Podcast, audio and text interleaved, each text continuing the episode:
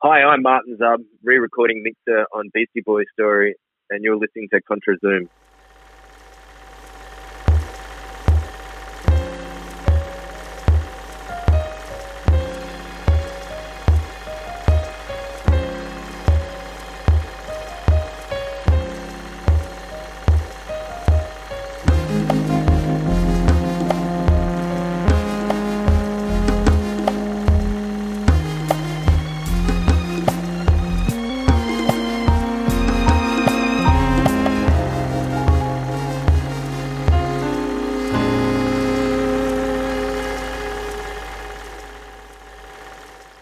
Is ContraZoom, where we go back and forth about films.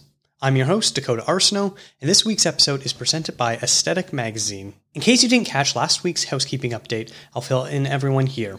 In very exciting news, we now have a website. Go to ContraZoomPod.com for all your ContraZoom needs. You can find all past episodes and guest appearances on there currently, and in the future there'll be plenty more great content, so make sure you bookmark it.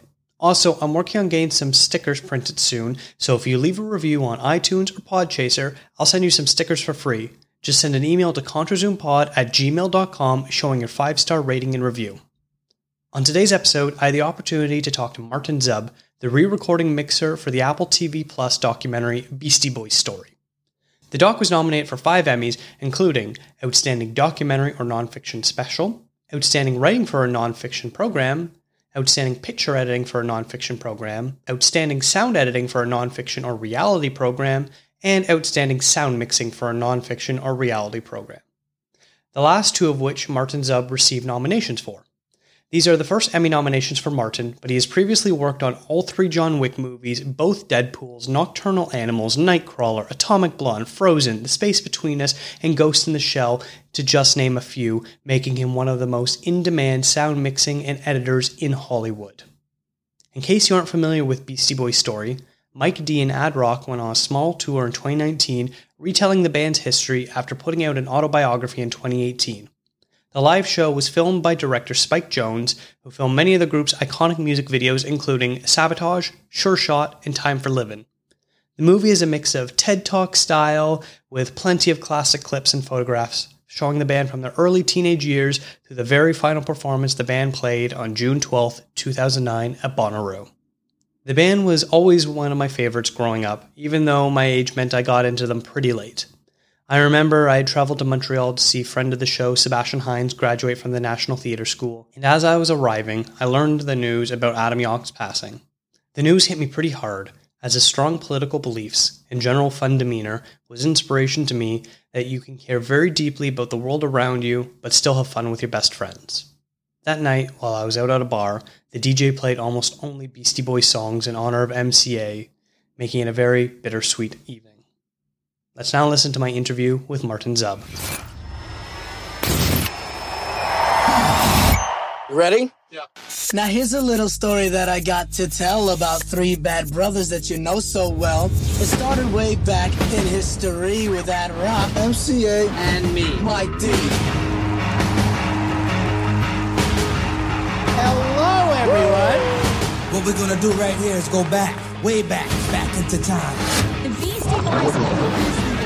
The Beastie Boys. The Beastie Boys. The Beastie Boys. I'm now joined by Martin Zub, sound editor, designer, and re recording mixer whose latest project, Beastie Boys Story, directed by Spike Jonze, has earned Martin an outstanding sound editing for a non-fiction or reality program and outstanding sound mixing for a non-fiction and reality program Emmy nominations. Martin, thank you so much for joining me today. And do you struggle with remembering the exact categories that you were nominated for?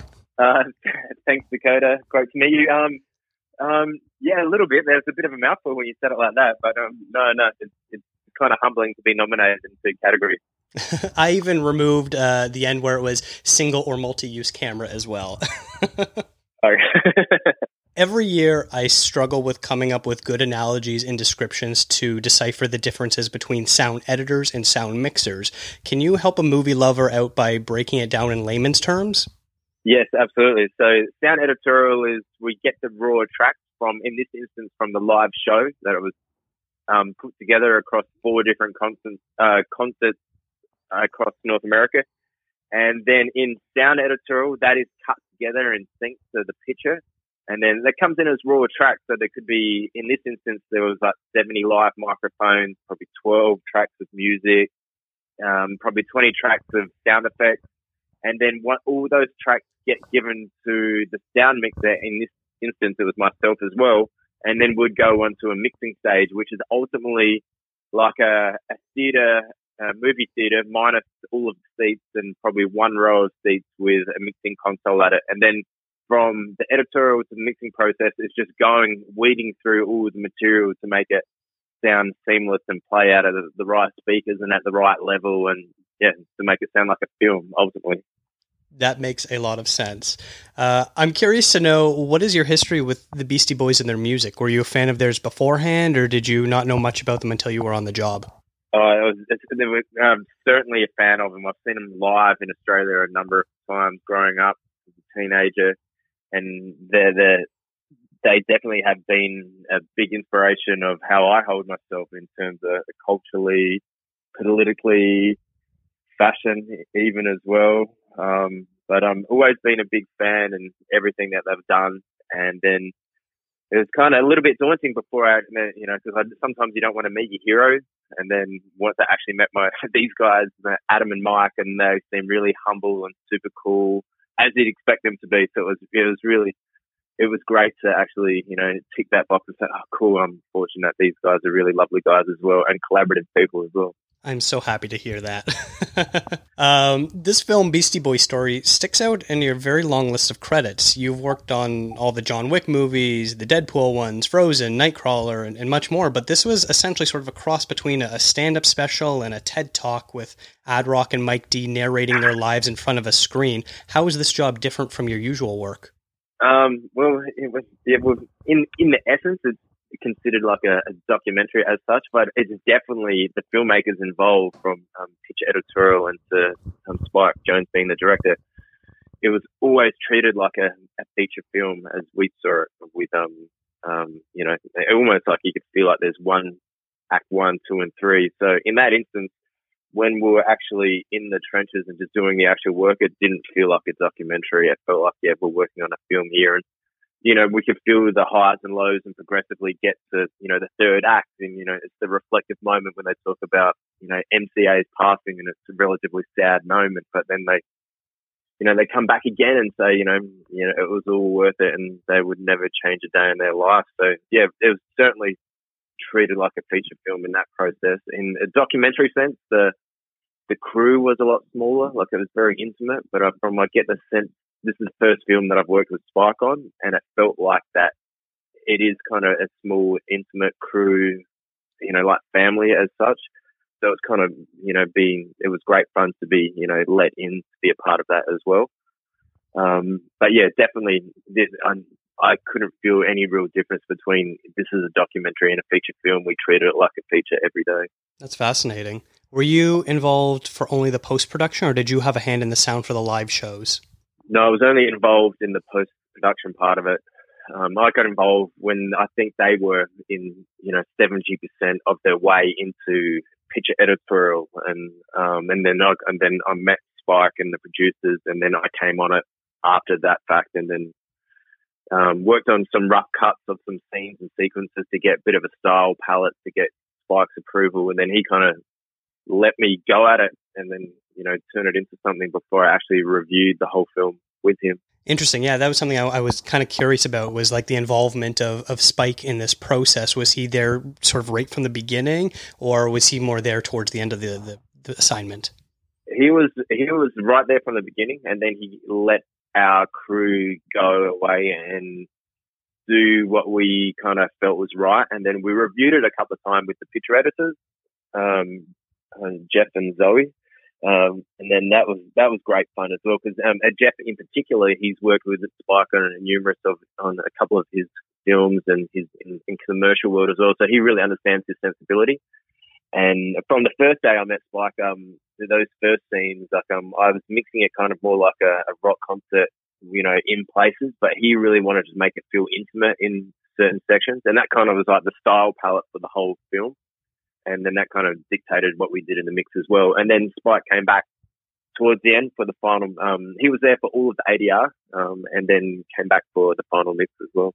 Interesting. That sort of pivots to what I want to talk about next because in a normal film, for the most part, a sound designer's job is, is much larger than a viewer could even imagine, but it's also invisible to the viewer. You want everything to sound normal and in place, even in heightened scenarios. But here in Beastie Boys' story, the audience is acutely aware of every needle drop and even expecting them. How did you approach that style? That's a good question. But originally, we well, we cut it more like a feature film as well. We had like more sound effects, like spot sound effects throughout the whole film. And then a lot, after a while, you know, they wanted less is more type of thing to pull it all away. So a lot of the material that we originally cut, and you know, we had to try because you know you never know what you'll find. You'll find might find a cool little moment that's going to help you know tell the story even a bit more.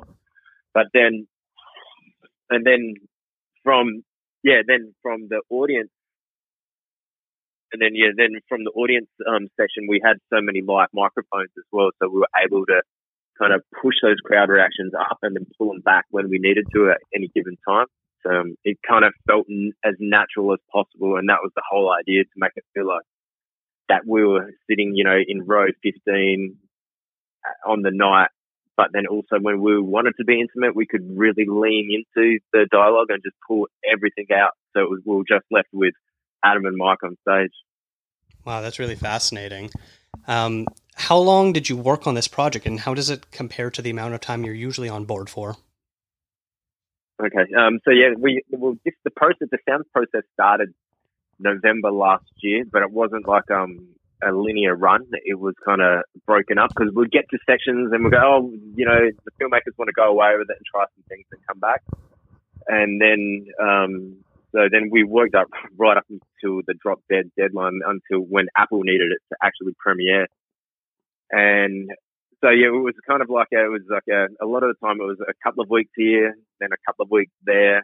Um, so it wasn't consistent the whole time. Whereas a lot of feature film schedules were were on from day one of post production and will be right to the end of post production because you know things keep changing and evolving the whole time.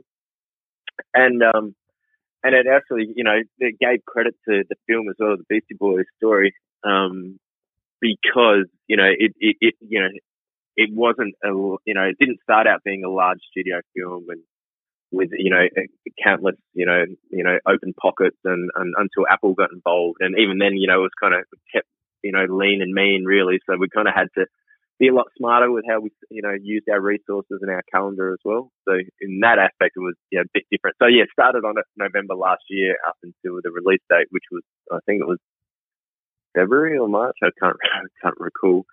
But um yeah that's great. Um, these are your first Emmy nominations. I'm interested to hear how you found out and your reaction to this great news.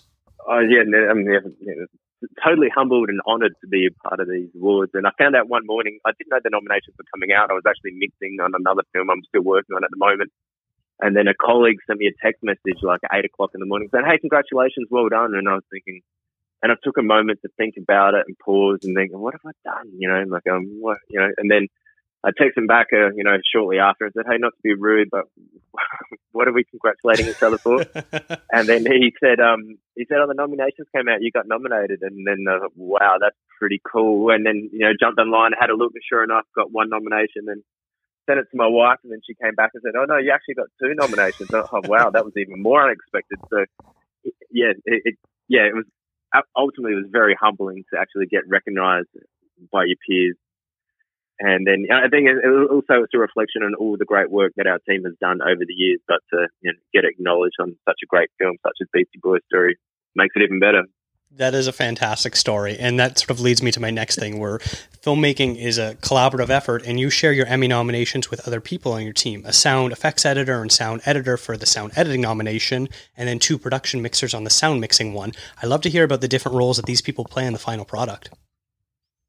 Okay, yeah. So on the mixing side of it, the, the other two gentlemen that got nominated were the, the live mixers on the live concerts of the night. So they're responsible for um, capturing all the audio and recording it to tape, and which is a, a, task in itself, considering how many live microphones were there on any given night. And the end result sounds fantastic. So it's kind of thankful once we got to my fingertips as I started mixing that the sound of it, you know, it, it's there and I'm just there. My job is to enhance it and to tell the story when I'm mixing it.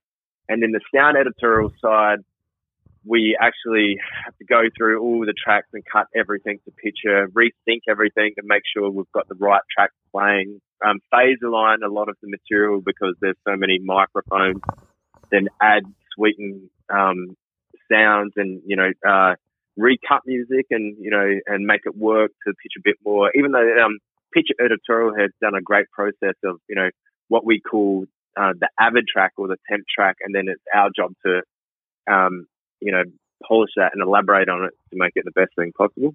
That's really cool. I always love hearing about some of the people that we don't always hear about in the news. Yeah, that yeah, and it's it's definitely a team and a collaborative effort. Like um, yeah, and then also we're trying to get on the on the editorial nomination now. Um, there was some the sound designers and uh, editors that did a lot of work on the live night, like cued kind of cool sound moments to real elements as well. And, and you know that's part of the process. And you know, yeah, hopefully we can get them on the nomination ballot for sound editorial. In my opinion, the Beastie Boys story was one of the first casualties of, of COVID 19 as it was set to premiere at South by Southwest back in March, and the festival was canceled at the last minute.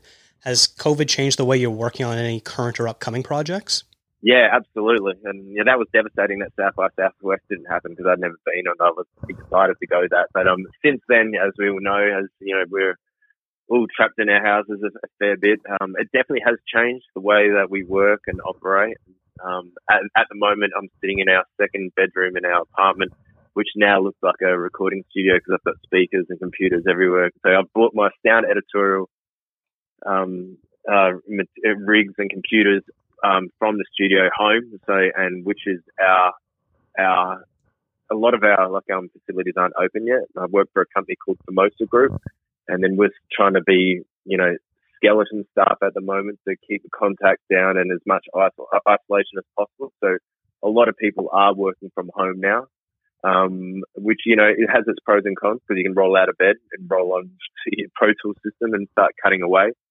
But also, it's not sound treated room, and then the neighbours obviously will get a you know get a bit annoyed with if you're playing gunshots at real loud level and they think what the hell is going on next door.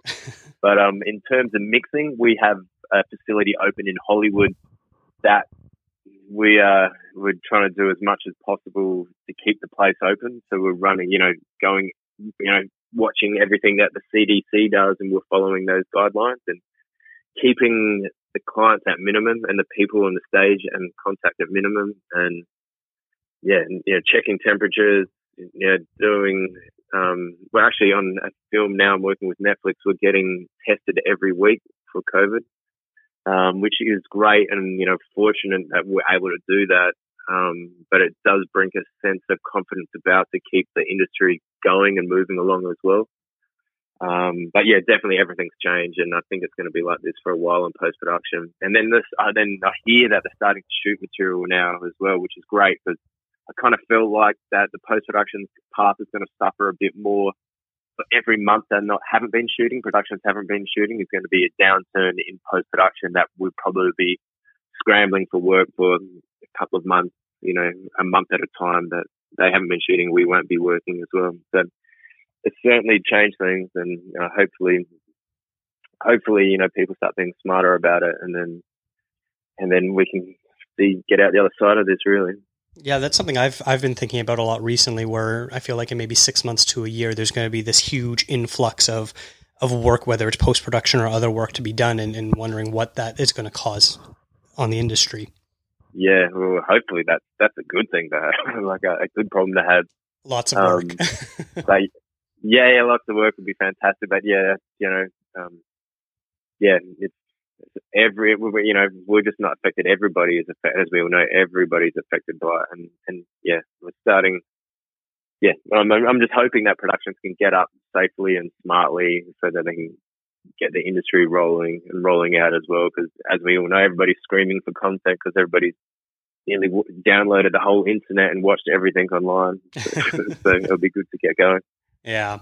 Um, the Beastie Boys story was released on Apple TV, and as a sound person, does it worry you that most people are going to be viewing this movie on things like a, a TV without a proper sound system, their laptops, or even their phones? Um, yes and no. I think that's just the times that we're in. Um, we we originally mixed this in um, native Atmos for theatrical, and then we did um, uh, home Atmos, which is another format. Then we did all the formats. We did 7.1 and 5.1, then stereo. Then I actually did another pass of the mix, just wearing my Apple AirPods on the mixing stage, just to hear how it would translate. Because you know, you know, in honesty, this is how a lot of this is going to be watched in this time in our life at the moment. So, um, it you know, as long as people are watching it and they're interested in it and it sounds good to them. Um, and, and, as we know, computers are sounding better. There's better speakers in it. There's, you know, headphones and AirPods and earbuds are all sounding better. So it's just kind of what it is, really. And then as long as you can kind of translate that material in those platforms, I think it's it's cool, really. That's cool. That always reminds me of the the old story of back in the 80s guns N' roses wanted to do this super high-tech mixing with their album and one of the members i think slash was like most of our listeners are going to be listening to it on a crappy boombox cassette. You need to mix it for that. Yeah yeah absolutely and i'm sure they would have had like um and you know um what we call Auratones Auratones these small little mono speakers in the studio and they would have referenced through that because you know as we know people would be listening to it boomboxes driving around in their cars but yeah, um, yeah, but yeah, I'm I'm good with it. You know, it's just it's just what we got to just what we got to do really, and we're going to be flexible with it as well. That's good that you're so positive. Um, just for pure curiosity, I showed my ignorance earlier by being a bit confused between sound editing and sound mixing. As someone who dabbles in both, I'd love to get your opinion on the Oscars consolidating the two categories going forward to just be best sound. Um, yeah, that's that's kind of a hot topic in within our community. Um, well, yeah, I think I, I could see it. I could definitely see the positives for it because you know, you know, the public, a lot of the public, you know, um, still don't know the difference that well. Um, um, I think it's a good thing for the sound branch. It does mean less awards, but um, I, I do believe that the same amount of people that would have got um, nominated for editing and nominated for mixing are both um, able to get onto the sound category. So ultimately, nobody misses out. And I think that over the years, the voting, the voting, the, the people that voted for sound kind of didn't help themselves a little bit as well, like voting the same films for editorial and mixing. So it's kind of, it kind of felt like it was going to happen at any given time. Um, it doesn't bother me, like a sound sound, but you know, they are two hugely different disciplines. But, um, yeah, I, I, see the pros and cons with it. I can definitely see why they did it. Um, for even for the show is really to make the show more streamlined and make it more interesting. But um, yeah, but I, I just uh, as long as people get recognised for the work that they did, because um, the, the the line is so blurred these days. Because a lot of time when I'm doing sound editorial in my room, in my studio, I'm also going, oh yeah, well, I'm booked to do be the mixer as well. So I'm kind of editing and mixing as I go along at that early stage to see how everything's playing. So it's kind of natural progression in this digital age of how mixes evolve. A lot of the time we do audience intent mixes and when we do those preview mixes, a lot of those sounds are in there that will get, you know, carried through right till final mix just because we're in this digital world now. So a lot of that time, the editorial editorial and mixing lines are a bit blurred.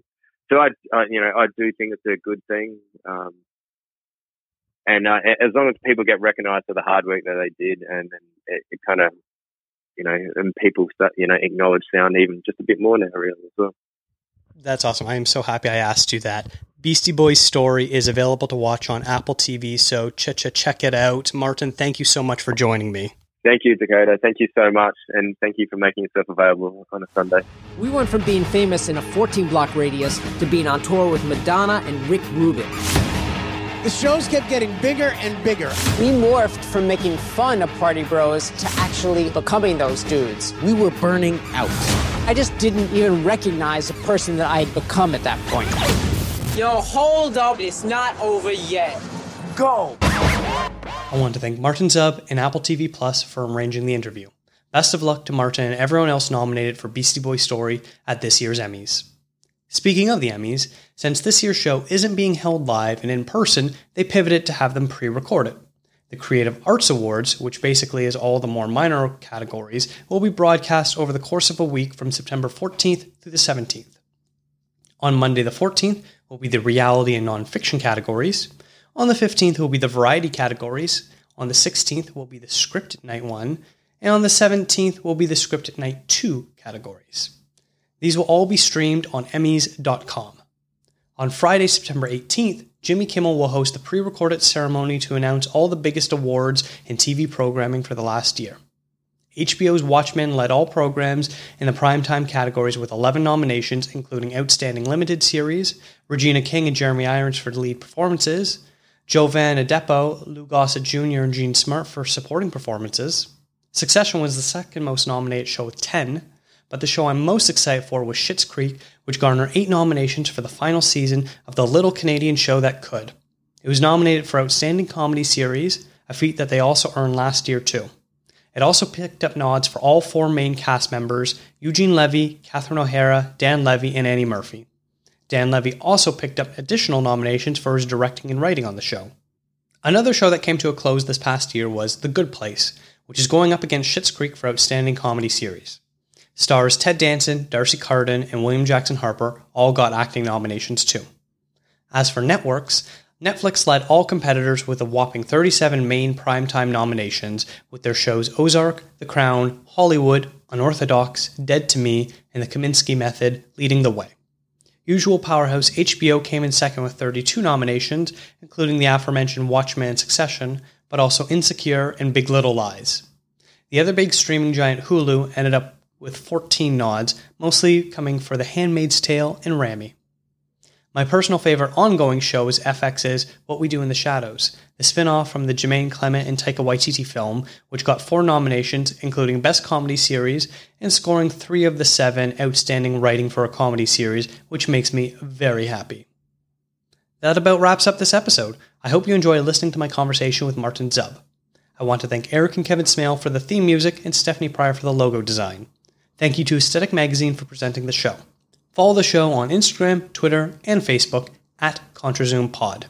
I'll plug it once more, but please visit ContraZoomPod.com for all your CZP needs and bookmark it as I'll be adding lots of cool content to it over time.